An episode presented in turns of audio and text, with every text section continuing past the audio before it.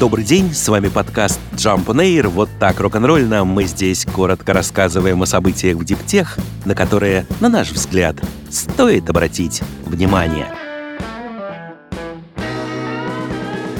Байкал Electronics займется созданием чипов для искусственного интеллекта. В компании уже сформировано новое подразделение, которое, как заявлено, вберет в себя лучшие архитектурные подходы, существующие на данный момент. Перед командой поставлена ключевая задача – создание программной экосистемы для новых процессоров, сообщил CNews генеральный директор компании Андрей Евдокимов. Сроки, размеры финансовых вложений в проект и прочие детали в компании пока не раскрывают. Известно только, что возглавил новое подразделение директор департамента разработки AI решений Байкал Electronics Максим Маслов. По его словам, компания решила заняться разработкой специализированного процессора для искусственного интеллекта из-за того, что существующие российские решения на рынке являются нишевыми и не покрывают всего спектра необходимых задач, а поставки продукции NVIDIA в Россию официально запрещены. Байкал, по мнению экспертов отрасли, вероятнее всего может разместить производство новых чипов за рубежом. В России заводы способны производить чипы по топологии 180-90 нанометров. На микроне освоен выпуск чипов и по топологии 65 нанометров, но лишь для штучных партий, инженерных образцов. Для искусственного интеллекта необходимы более современные технологии.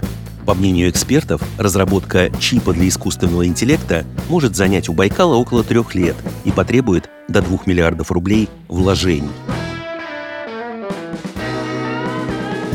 Китайские власти объявили о новых мерах по стимулированию потребительского спроса на электромобили. Они призваны способствовать общему стимулированию экономики.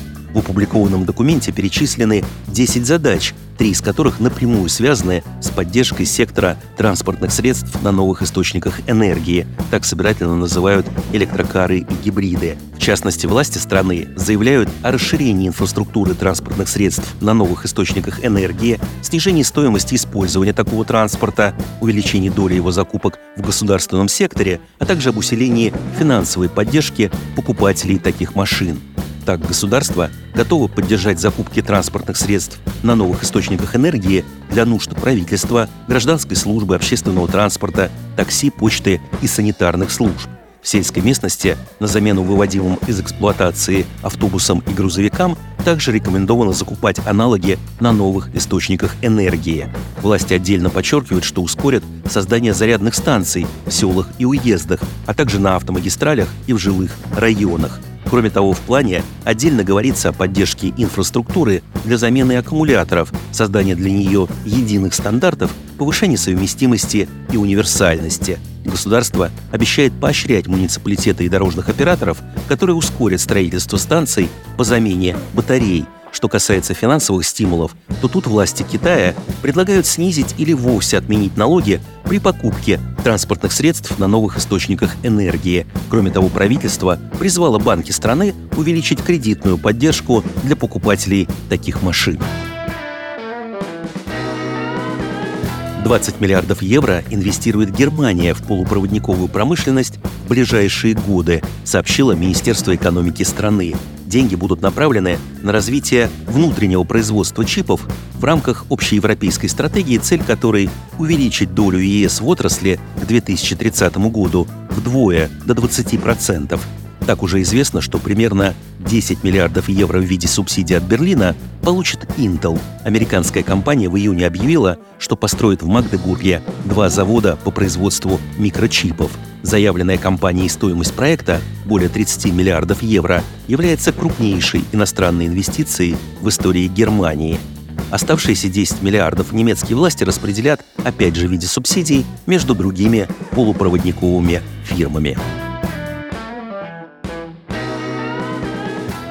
Калифорнийский стартап Cerebras Systems сообщил, что запустил первый из девяти суперкомпьютеров, которые работают на собственных гигантских чипах компании и которые должны стать альтернативой системам, основанным на продукции NVIDIA. Суперкомпьютер Condor Galaxy One стоимостью более 100 миллионов долларов находится в Санта-Кларе, в Калифорнии. Он уже работает, а в ближайшие недели удвоится в размерах. Следом, в первой половине будущего года, будут запущены новые системы в Остине и Эшвилле в Северной Каролине, а во второй половине будущего года в эксплуатацию ведут остальные суперкомпьютеры, которые строятся за пределами Соединенных Штатов. Все эти объекты будут управляться Cerebras а основным потребителем их услуг будет связанная с государством компания из Объединенных Арабских Эмиратов под названием Group 42 или просто G42. Она сосредоточена на продвижении исследований в области искусственного интеллекта для практического использования в таких областях, как авиация и здравоохранение. Избыточные мощности систем будут предлагаться сторонним клиентам на коммерческой основе в качестве услуги. Что касается процессоров от Cerebras, то они привлекли внимание публики еще пару лет назад. Они действительно огромные. Площадь каждого чипа сравнима с коробкой из-под средней пиццы. Изготавливаются эти процессоры из цельных кремниевых пластин. Компания утверждает, что ее железо способно за единицу времени обрабатывать куда большие объемы данных, чем у конкурентов. Разработкой электрических самолетов намерены совместно заняться лидер аккумуляторного рынка CATL и китайский государственный производитель самолетов Commercial Aircraft Corporation of China. Компании в конце июля создали совместное предприятие при участии группы развития предпринимательства Шанхайского университета Цзяотун – Амбиции у проекта, судя по всему, серьезные. Уже заявлено, что компания сосредоточится на проектировании и производстве компонентов гражданских самолетов, включая двигатели и пропеллеры, а в руководстве оказался Тянь Джон Хань, который был главным конструктором первого большого китайского пассажирского самолета – Китайская авиастроительная корпорация еще с прошлого десятилетия занимается проектами на альтернативных источниках энергии. В 2019 году корпорация впервые провела воздушные испытания своего лайнера, работающего на водородных элементах. CETL в апреле представила новые конденсаторные батареи с плотностью энергии до 500 ватт-часов на килограмм. Показывая новинку, компания отмечала, что эта разработка открывает совершенно новый сценарий электрификации пассажирских самолетов и намекала, что уже сотрудничает с некими партнерами в этой области.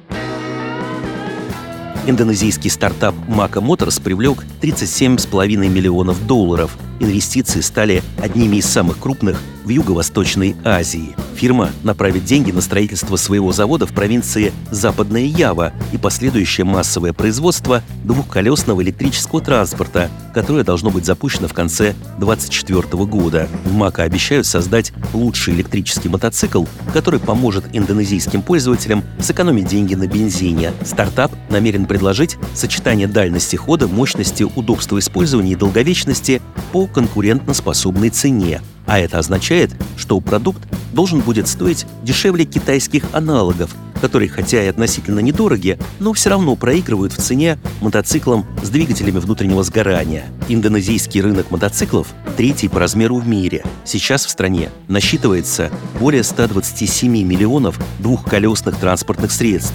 Почти все работают на бензине – при этом, согласно прогнозам, к 2030 году каждый второй мотоцикл в стране будет электрическим, а сам размер рынка электротранспорта достигнет 20 миллиардов долларов. Это почти в 40 раз больше, чем в прошлом году. С вами был подкаст Jump on Air, коротко и рок-н-ролльно о событиях в диптех, на которые, на наш взгляд, стоит обратить внимание. Подробнее эти и другие новости диптех читайте ежедневно в нашем телеграм-канале Jump Daily. До встречи!